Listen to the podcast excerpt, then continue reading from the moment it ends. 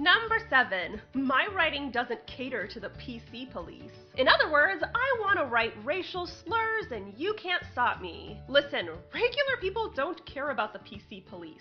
And that's for one obvious reason. They're not bigots. But Jenna, the woke crowd is trying to stifle my artistic expression. That's a load of bullshit and you know it. Some of the most popular books in recent history are about child murder, societally enforced rape, and graphic dismemberment of genitals. Nothing about fiction is PC, and most of the time that's the point. Literally no one is repressing your art. What happened is your art told on you. You released a garbage story, people noticed, and now you're shitting your diaper. Number nine, the representation is a prison writer. You mean to tell me it's more realistic to include some characters of color in my novel? How dare you aim to improve my writing while also broadening and respecting my readership? Don't you know you're shackling me? Destroying my creativity? Because nothing sounds creative quite like writing the same character over and over again. What do you mean art requires growth and learning? What do you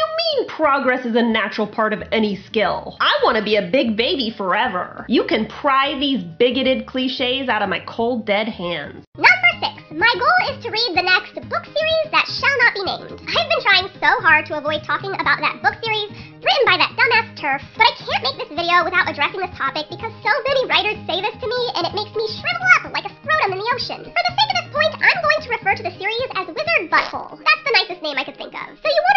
Wizard Butthole. Let me ask you this. Can you name a single book series within the last 30 years that's as popular as Wizard Butthole? A series that not only spawned multiple movies, but endless merch, Halloween costumes, and an entire fucking amusement park? How many books can you name with an amusement park? I'm waiting. Look, the odds are you're not writing the next Wizard Butthole. And that's fine. No one wants more Wizard Butthole, and we certainly don't want more authors of Wizard Butthole. Maybe focus on crafting a story that is special and meaningful to you, rather than replicating the fame of someone else.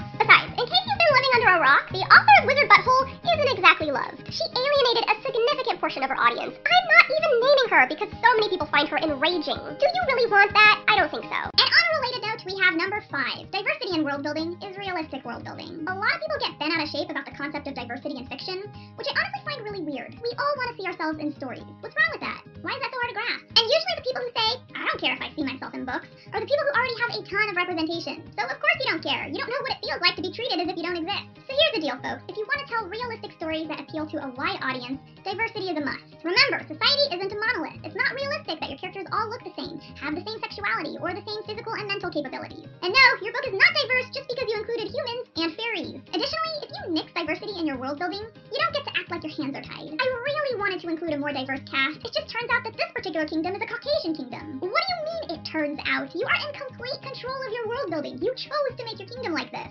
Why is that? If this question makes you defensive, then you've learned something about yourself. If you're making excuses to avoid writing people with a different skin color or body type or sexual orientation than you, then it might be time to do some soul searching and figure out why something as simple as melanin informs. And number five, whatever you do, don't punch down. For those who are out of the loop, punching down means making jokes at the expense of groups of people who have less power, especially if you're in a more powerful position. A few obvious examples would be racist, sexist, and homophobic jokes. If you do this, you're being a bully, and most people don't like bullies. They think they're shitty. But Jenna, some of my characters are bullies. Punching down is what they do. That's a valid point.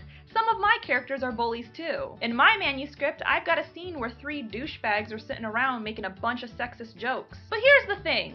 This scene isn't supposed to be funny. The point is to showcase how shitty these guys are. They may be laughing at the jokes, but my betas aren't laughing along with them. If you've got a similar situation in your book, but your intention is to make the reader laugh, maybe rethink your strategy. Honestly, if the only way you can be funny is to shit on other people, you're probably just not funny. The reason people say you need to be a reader in order to be a writer is reading significantly improves your writing. It broadens your horizons, it widens your vocabulary, it challenges your creativity. But this rule doesn't necessarily apply to everyone. Some people are just naturally really, really good at writing. Sure, reading will obviously make them even better, but it's not something they absolutely have to do like other writers. Now, with that said, I compelled to mention that there are situations where being an avid reader can be a hindrance to your writing. For the record, this opinion's controversial. Not all of you are going to agree with me. But I've come across many avid readers turned aspiring writers in my day, and half the time, their manuscript is just a recycled version of their favorite book. There's a difference between using familiar concepts and tropes and recycling an entire story altogether. It's really exciting to invent an original story in your mind, and I just don't see the appeal in reading someone else's book and then thinking, hey,